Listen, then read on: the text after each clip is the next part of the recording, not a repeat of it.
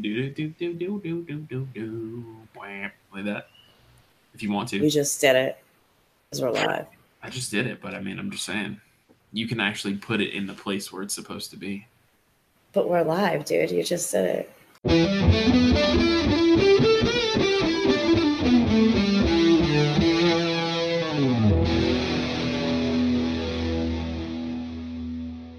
They only heard the bwamp part. I just heard myself do whamp at the end. That's where it, that's where it cut. Well, sorry, at the beginning. That's where it cut in. Anyway, Greetings. How's everybody doing? Tonight we are discussing how your, I guess, like how you deploy, right? The process of your deployment with Megan here on system.debug. right? question, question mark. Do do do I do just like, I felt weird, like, like we're really in the middle of talking at the question mark? beginning there, and I just didn't know how to, you know, You're just throwing question marks at the end of everything, it works. right? Yeah. it's going to be a magical journey. Tonight. Process. Do you have a process? Right? Oh, there's a process. Right? Stop, stop making it questions. You sound like a Valley girl. it's not 1990. So, so who's uh who's the process king or queen in here? Because I am probably not. I got us covered for process. We got this. Do you?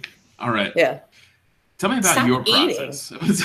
Brian's, like, Brian's like sneaking. It's like way down here. He's like, I'll just have a. I'll just have a Oh, bite of jeez. this raisinette. it's a taco. It's a taco because Jarrett's here. Because he's here?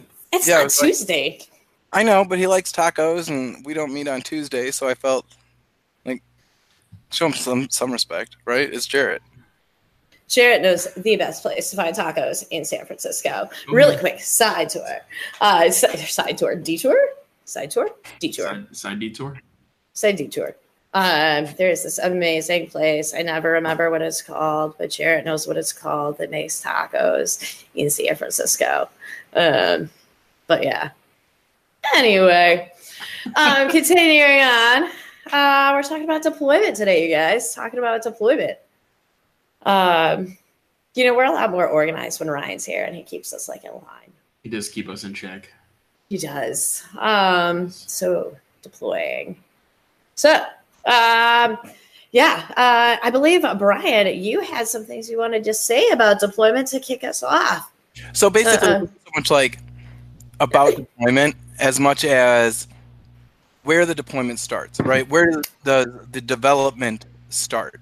Because in this issue, we're obviously talking about uh, code deployment process, not just like overall process. Even though a lot of times we want all of that to kind of be rolled up into one giant uh, deployment. In this instance, we're trying to talk about just the development side of things. So in my world, I think, and as far as like Salesforce is concerned right now, the way that they're trying to push process would be to start everything inside of a Scratch org. Does that seem accurate?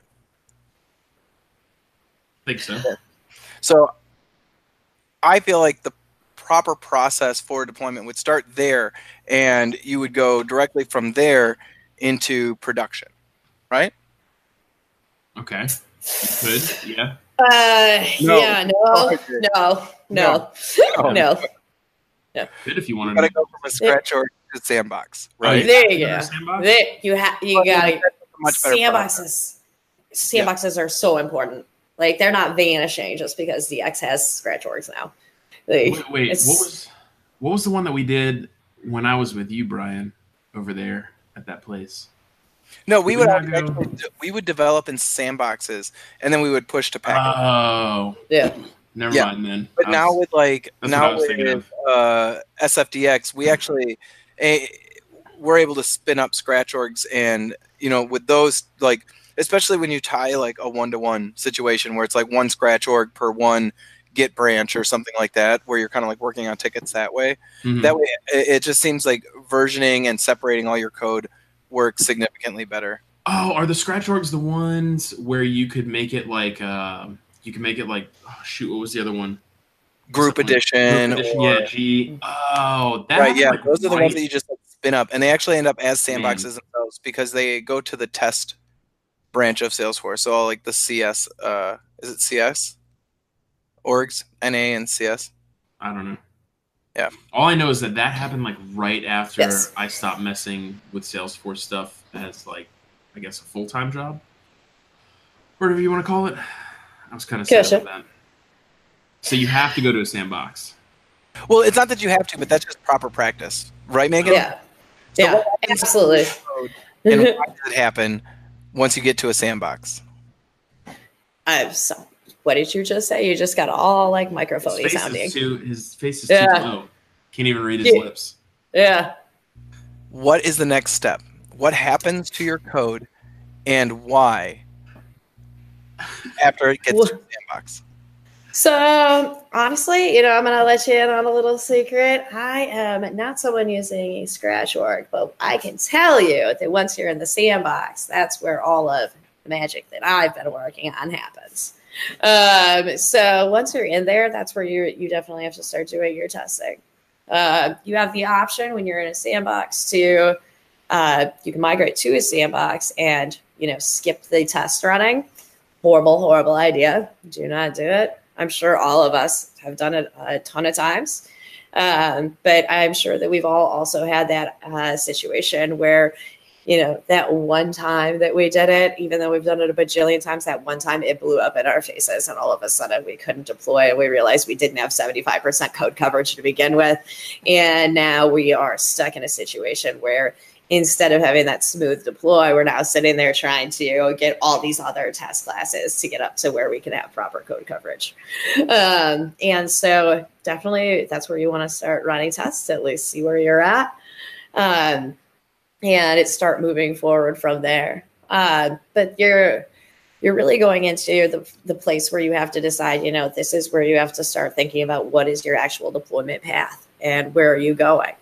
Um, you know, I don't I'm in consulting. Um, you know, you're in consulting, RJ. Uh, so you know, every client has a different route that they want to take. Uh, sometimes you you get to go. You have just that one org that you develop in, and then from there you can go straight to prod. Um, other clients, you have that org you develop in, then you go to UAT, and then you're to go to prod. Or you have org you develop in UAT, SIT, prod. Perhaps you have like six different orgs you are developing in that are all going to end up converging in that staging org. And then you're going to go over into UAT and then you're going to go over into prod. So it's all about making sure that you have this whole deployment path outlined in advance.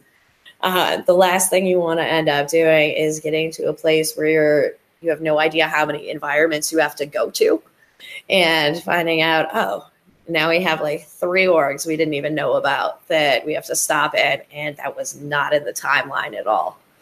Because I I've had that happen where we didn't know that we had to do all these extra stops, um, and you know that was that was something that I have learned that lesson now. And now every time, one of the first things I do is find out, you know, what are the different orgs we have to go to, and you know who's going to be testing in each one uh, and just making sure that you have that that path lined up in advance to find out who is where and why, uh, and making sure that they understand why is is pretty important. Uh, because the one of the big things is when you're working on building out these packages and getting ready for each deployment, you know you you do not want to end up with having you know a you know either you can use change sets if you want. You could use things like, you know, Copado or, you know, using the, you could use MavensMate. You could use, you know, Salesforce DX. You have so many different options for how to deploy. But the question is, you know, what, what are you deploying so that you can make the right choice? And as you're making these different deployments, you know, some of these different tools to make sure that you, when you're building that actual package out, that you know sometimes you want to have extra sandboxes available that you can do test deploys to as you continue to build up your package and that way you know you have instead of 10 bajillion small packages you can have that single package that you can do a quick test to a stage environment make sure that package is going to deploy cleanly and then go off into the actual org that you want to deploy to or go into production from there. And just making sure that you you have those available is it's it's life changing. Ever since Salesforce started giving away sandboxes, I don't know how many of you remember back when Salesforce didn't give you like a bunch of free sandboxes. Um, but now that they do, it's so awesome. I love it. Oh my gosh, it makes life so much easier. But do you think Um, actually like on that topic, do you think like switching to scratch orgs allowed them to kind of like like just that whole momentum?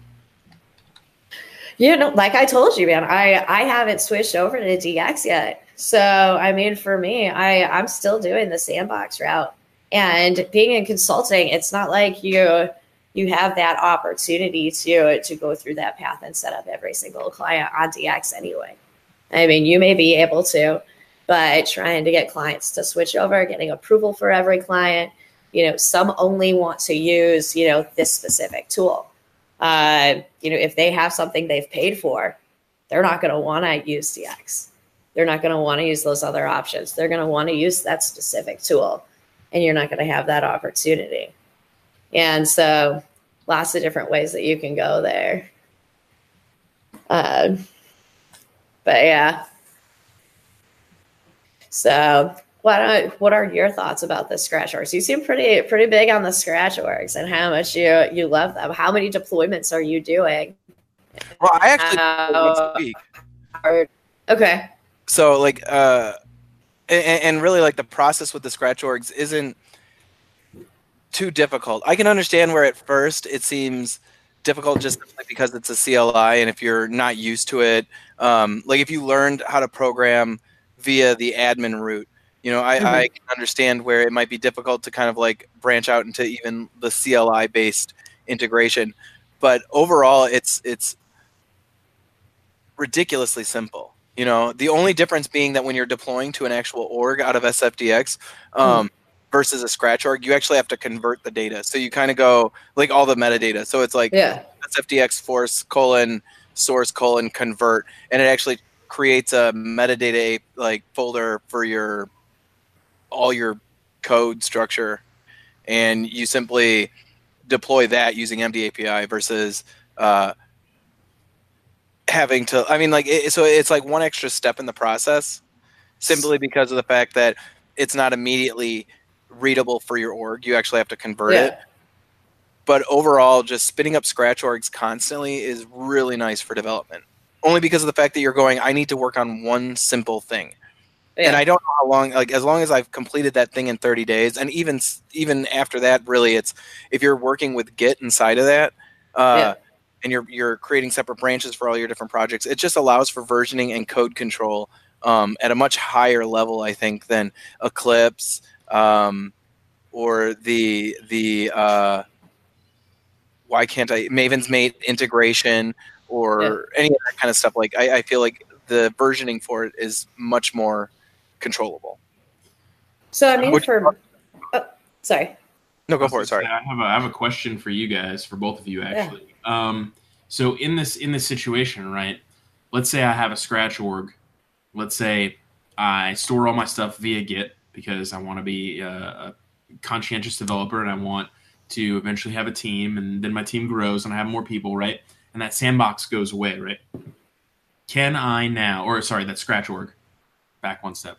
The scratch org goes away that we were messing around in, but we still have everything in Git in our repo. What happens now? Can I spin up another scratch org and just pull that code down, or like It technically already exists because you're using VS Code. You know what I mean? So Yeah. it's like any other code that you're pulling from Git. The code exists locally, right? Well, and so if you have multiple branches and you check them out, Mhm. at separate. You know what I mean? You're just like, oh well, now I'm going to work on, you know, check out branch two. Um, when you spin up, because that code's what's in your repository right now in your text editor for local.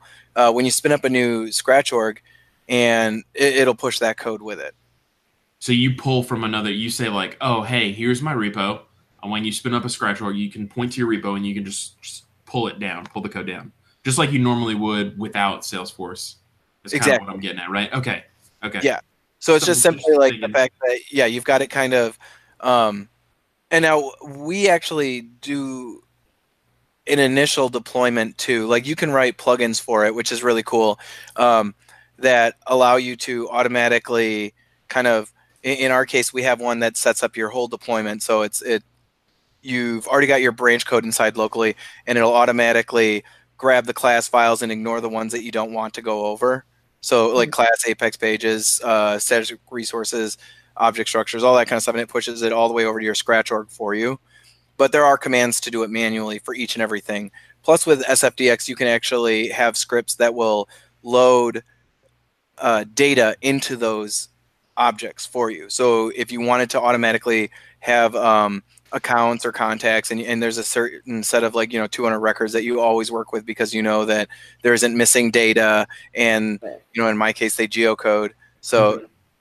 they it allows you to do a lot more with that versus like spinning up sandboxes especially sandboxes where you have no data in there ever right well some sandboxes have no data well i mean so. besides partial and full copy uh, right? there there are great apps that are that are out there for you to be able to get sam- data that it's just copied into your dev sandbox from another environment. Like rely on an app. It's neat that you can just have it all set up for yourself, and you just like on deployment of an org. Like as soon as the Scratch org is built, all that data is pushed over too. I I get you there. I mean, I, for me, you know, one thing that I that I that comes to mind though is you're saying you're deploying once once a week. You know, for me, you know, it's dependent upon when we are in the project where we could be deploying multiple times a day. And we could be going to different environments different time uh, throughout that day. In addition, it's it's the tracking of the changes and you know deployment isn't just moving from one sandbox to another and just you know where are you going scratch org to sandbox. It's the actual the entire process of that that communication you know, it is when you have 15 people working together that are trying to be tracking all of their changes, that are trying to be working together and to be able to, you know, decide which of the items that we're working on should we actually be moving. You know, that's where where things start to get a, a little bit murkier for me when it's an idea of, you know, should we what to deploy and, and when and where, especially when, you know, it's, it could be, you know, at least we like to regulate, or at least I like to regulate who's going to do a deployment. Uh, based on where and where we're going. Who handles testing on your software? Does, is that is that more of a in how like in team kind of testing, or is it? Uh, do you have like a specific QA team in your process? So we have uh, we have a, a specific. Usually, we have a, a dedicated couple of people that are also part of the build team, but they they are like the people that will do like our specific smoke testing and our regression testing. Yes, other people can jump in to help them out, but you know it's always good to have those people that know the the actual items like front to back to be able to know what they're looking for. Uh, and how do you develop cases for those? So that's it. Also depends on the project. You know, you can some clients actually have a QA team that they will write the actual test cases, and they will that will be given to us based on whatever we have in like Jira or whatever system we're tracking it. Other times, you know, there's one of the the consultants or the the VAs or the TA uh, that will do it. So it's it really is a case by case basis based on the project. Um, you know, it's, you know, personally, there is no actual QA uh, department where I am working. I work at a, at a smaller company. You know, we're not a hun- we're not over a hundred people, um, but you know, at the same time, that's what makes it so that you know we're able to uh, to have some of that flexibility, but also where we have to wear multiple hats. Um, so it's, and again, it's that's consulting side where it's you know it depends on what project you're doing and what that client actually is looking for for for their requirements. So yeah and the and the level of testing and how how much each client wants can can vary as well. Uh, you know some people are you know we have strict rigorous testing. And then there are i've had projects in the past where you know they they would move things across the board, but you and you would think it was being tested, and then all of a sudden, you know, they log in, you go to do like a demo, and they're like, "I've never seen that before," and I was like, "But you moved it to done Oh, and no. approved," and it's like, no. Oh goodness. like I didn't know it was going to look like that, but but you passed it. Um, so yeah, Wow. um, I'm a I'm personally a big fan of of making sure that when when coming up with that actual Jira ticket or that requirement that we can we can come up with some sort of you know functional test to go along with it, so that you're not sitting there and you know trying to figure out how to test something later and making sure that you have a positive and, negative test for that rather than just you know making sure you have your happy path. Yeah, I think that's fair. I mean, a lot of, a lot of, I don't want to say juniors, but a, a lot of devs in general, kind of, there's, I guess not a lot. There's a split, right? A lot of, a lot of people say you got to test, you got to test, you got to test, right? Mhm.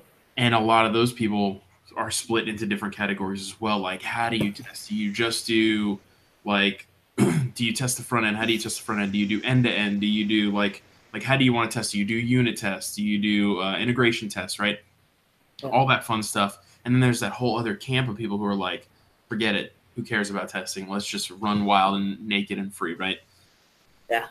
and it's like i don't know. I, i'm still i'm still kind of stuck in the middle of all that nonsense which i feel like you're kind of in the same place where you're like look we just gotta test. We gotta have our negative. We gotta have our positive. We have to have all that. Just put it all together and make sure that when I make a change on A, that when it flows through and my tests go and it's a breaking change, that I know right away. Right? Like that's the that's the baseline for testing. I would I would think, right? Absolutely. So I'm a I'm a big fan of every time we switch environments, and I, I'm sure this would be the same if using a scratch org or a sandbox or production, um, to make sure that you know no matter what, whoever does that initial deployment, um, that they they always have like a either a buddy system or that they're the one that's going to be going in there, so that there's at least that initial smoke testing that gets done right away.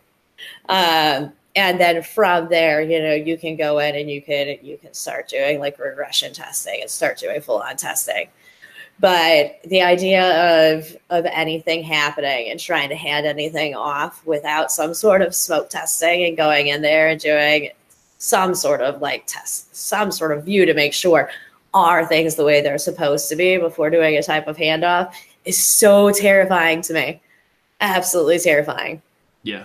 It's So, like yeah. hanging off the side of a cliff without any kind of ropes to possibly pull you back up. So I, have Yeah. a, I have a question for you guys now, right? yeah since we're since we're on this whole process and pipeline sort of uh, thing for deployment, if you guys had your, I guess, dream scenario, right? Imagine you start a company tomorrow and you're allowed to design the whole entire process by which you deploy. What would be your preferred method of deployment? for for which part like like Just give me a like. I'm I'm just talking broad strokes, like overview sort of thing. Like, do you do the whole like UAT? Do you do SI? Like, what? Which pieces do you keep? Which pieces do you throw out on a on a just kind of zoomed out sort of level? So I would say version control on Git, uh, development in Scratch orgs, push to a sandbox and do testing in sandbox before full copy.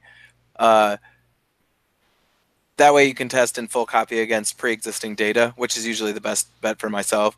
And then after that, push to production. In a perfect world, without having to go through a whole bunch of giant hoops, but that works for a much smaller company, obviously. I think that's fair. so so I, like it. I like it. I'm a big fan of i i want to use jira. I like using jira. I think it's the best way to track my tickets um, and making sure that things are are, are tasked out um, and that you have the as a i want to so that i can uh, written down. Uh, and then with that, I, I, was actually just talking about this today. Uh, when it comes to tracking changes um, and deciding, because you know you touch a bajillion things in Salesforce when you're in there, and what of those you actually want to keep versus which of those you know are you know things that you know you may not be using at this release, something that you may not be using ever. Uh, I am a huge fan of the change log, and I think it is very, very important that everybody fills out the change log. But I think that the change log needs to be like managed by a, you know, either a, a single person or like two people. Um, and then from there, uh, you know, you'd fill out your change log. It's beautiful change log. I've got a great one that I use as a template all the time that I, I created a few years ago, um, where you've you've got your Jira ticket number, you have which type of metadata it is, uh, then you have the, the if it's a change, if it's new, or if it's a delete, and then you've got your notes that go along with it and your API name, and it's you know whether it's uh, the uh, the type of metadata. I don't know if I said that one. And then you've also got your deploy date uh, that that goes along with that too. But um, or the date that it got moved off the change log, not your deploy date. Uh, but yeah, and then from there, moving that into you know where you're actually using it. And it's just like this giant workbook. This this huge giant workbook, that's Excel sheet that we work off of. But I am a huge fan of this. It keeps me so so well organized and it's like a live and die by type of thing. But for me, when you have like a bunch of people that are trying to do it at the same time, and you know you've got too many cooks in the kitchen if you've got people filling out every single tab. So that's why I'm a big fan of the you know having a gatekeeper and having everybody fill out this. Um, let's just call it like a magic tab. Um, I may or may not call it that on my my deployment workbook. Um, and so, yeah, and having that filled out and then going from there, then using whatever type of tool to build your your deployment. Uh, preferably, preferably not change that student limitations. Um, and you know, and the fact that you know they have that page through thing where you sit there and you've got to click it like 90, 90, 90 times to get to the next page. If you delete something, it sends you all the way back to the beginning. Uh, plus, you know, there's just so much many different types of metadata that aren't available. Um, I, am a big fan of using, you know, like MavensMate or the HaoIDE to do my deployments. Um, and then, yes, absolutely going to to UAT. But before going to UAT, I like to do like a stop in a staging environment to make sure that my package is going to go smoothly. Um, then from there, going into you know UAT, having users do testing in there after you know there's some some you know, smoke testing regression testing that's done after that once everything's approved then finally going into production um, but yeah and as things are you know and also tracking all your manual uh, manual tasks for pre and post deployment and making sure that as those are done you know having separate tabs for those the deployment workbook tracking every org that you go into and which date those are done on, um, and and marking those off and having you know who they're assigned to, whether it's you know a client or yourself, to make sure that you know there's accountability there. Uh, but I live and die by deployment workbooks. I think that they're absolutely the most vital part of a deployment, for sure. Um, I don't know what I'd do without them. I don't know that I've ever used, I, I can't say that I've used it, a uh, deployment workbook, like knowingly. But I may have. I don't know. Brian would be able to tell you better, better, better than I can. I have no idea. I can't hear you, Brian. You're like, Brian. but you're not talking. You probably. Oh well, he muted well, himself. The on. Yeah. yeah. No, I was gonna say like there there was no workbook. You either knew how to do it or you didn't know how to do it. Oh, okay. yeah. I was gonna say. I don't so how do I did.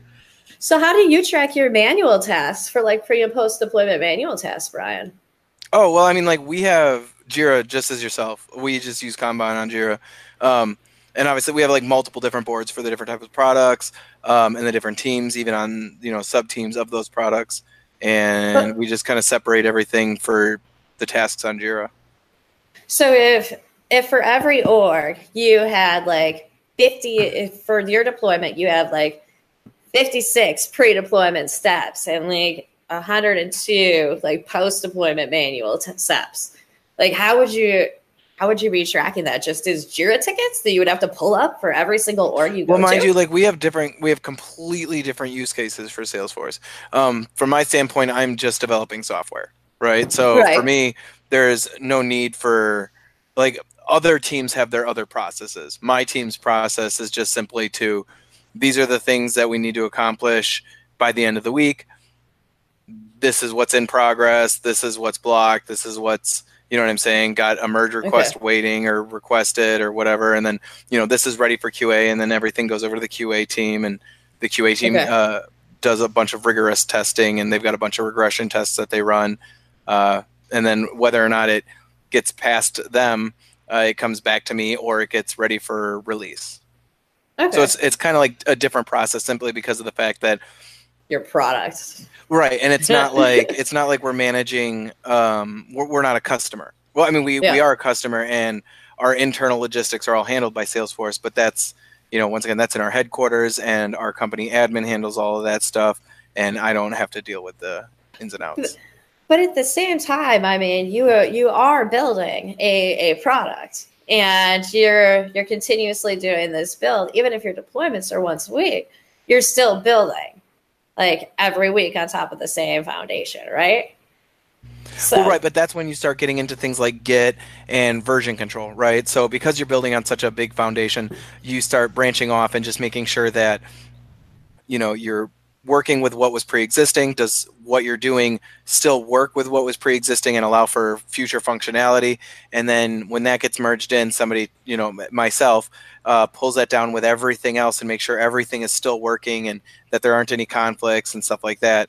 Um, but really it's still just managed on like each individual person has their own individual jobs that they have to accomplish on a regular basis and everyone's tracking that and then when you're in the managers you know um, we're tracking our teams and making sure that those specific individuals are accomplishing what they should be accomplishing and staying on track with daily stand-ups which is really important to us. Um, yeah, and the kanban you know what i mean? Like as long as you're like as long as those like lanes are really well defined you know what i'm saying? For us it's you know this is what is selected for development this is what's been blocked this is what's in progress currently this is what's got a uh, this one's completed merge request were created merge request accepted uh, ready for qa and then done you know what i'm saying so they have to hit every single board yeah. uh, before i can go out to a client So I I absolutely get that, but when I when I'm talking about like the pre and post steps, I'm just talking about things that can't go into a change set, like in tests that that or couldn't go into the metadata API or couldn't be deployed. Like if you have to to make this update to be able to deploy something. I guess I Uh, just never really yeah. run any. I just never run across really any issues, um, especially with SFDX and when you're using Okay. Git because of the fact that both of those handle merging so well. Um, yeah. That and once again, you get the standard Salesforce errors that you do with a deployment with a change set. You know what I mean? Like class does not compile. Um, unexpected character like we get the same sorts of functionality back when you go to push the source to like actually pu- deploying the code to a scratch org goes through a lot of the same kind of processes as even like a change set deployment but just for code So I I mean I I think we're talking about two totally different it might things. be Yeah. totally Yeah, absolutely. That's what Um, it feels like. Yeah, because I I'm not I'm not talking about like validation. Um, I'm talking about the the tasks that have to be done so that you could even upload so that you could validate. Like the things that the metadata data API can't do. Um, like if you have to, let's say, you know, to be able to do this, you need to load these users. You can't load users um, with the metadata API or if you need to make a like there are a bunch of community things that can't be done that can't be deployed in the individual manually. tasks like in the individual Yeah. tasks everybody like as you're building out your or, or you know let's just say you're fixing a bug right yeah the product support team has to actually uh, uh, write down instructions for the developers to even replicate the bug. So there's already Yeah. a process Yeah. in place that like tells you how to replicate that, and that's going to Yeah. be visible for QA as long as that moves along. So that that kind of in itself is going to handle the process of like documenting the bug and uh, what needs to be, how it gets tested, and the instructions for all of that kind of stuff ends up happening. Um, But For what anything about that's like- feature requests? Not like not like a bug, but what about build? Like something. Oh well, new? once again, that has like a whole nother process. That has to go through, you know, sales. You have to determine ROI. You have to determine um, ACV off of that. Uh, okay. You and then after it, like even gets past any of that kind of stuff, then it ends up in, um, you know, f- feature development. And feature development, um, we run along the same cycle as Salesforce does, so it's three times a year, right? Okay. And so those all kind of like get built up into big stories and they pick and choose based on how much they think they can actually accomplish in that feature and which ones Right. are going to be the biggest uh, have the biggest positive impact on our clients. And those ones will go into the next feature release. So who does the the actual like deployment into um since since you're actually like building an app, who actually does the deployment into the the the org with the namespace? Me. Yeah, Okay. Team, team lead. So I take all the I'm the one who handles all the like for at least for my team, which is the maintenance team. So all of the Mhm. bugs and everything for MapAnything. Um, but you know, our feature team has the same process, but uh, the Okay. managers have to actually basically pull all the code in. We review all the code by looking at it line by line. Then we actually test it against our own tests to determine like what feature was this working on, and and then test as much functionality in that feature as we can. Then I Yeah. actually build a package, which it then goes to QA, who tests everything. And if, or not a package, but a patch. But if if you know it passes QA, then it goes on to the client. But if it doesn't pass QA, then I get a list of all new bugs that were either created or weren't fixed appropriately that would change functionality drastically for our clients. And then we you know rinse and repeat until we actually get a patch that we think is going to be a viable candidate, and then we send that out. Speaking of rinse and repeat, um, what about refreshes, man? Um, I know that we we had started talking about this earlier, but what is your refresh uh, schedule? Well, once again, when you're dealing with scratch orgs, it's l- ten times a day. Um, Okay. But I, I would say that for most orgs, if you're deploying code regularly, or and especially with uh, uh, customer-based orgs, um, when you deploy a new version of your internal software to the production org, all Yeah. your sandboxes should be refreshed. At least ones that aren't being. No, I was just going to say like ones that aren't being actively developed inside of, right? Okay. that already have copies of what's in your production org, right? Yeah. But I don't think you should be developing in a sandbox that is not a um, that does not reflect your production org in some way, because otherwise you're just going to be screwing up your develop your deployments. Yeah, I merge love it. conflicts, and you're gonna get all Yep. messed up, and you're gonna see bugs that don't exist anymore. Oh yeah. It's gonna be a fun time.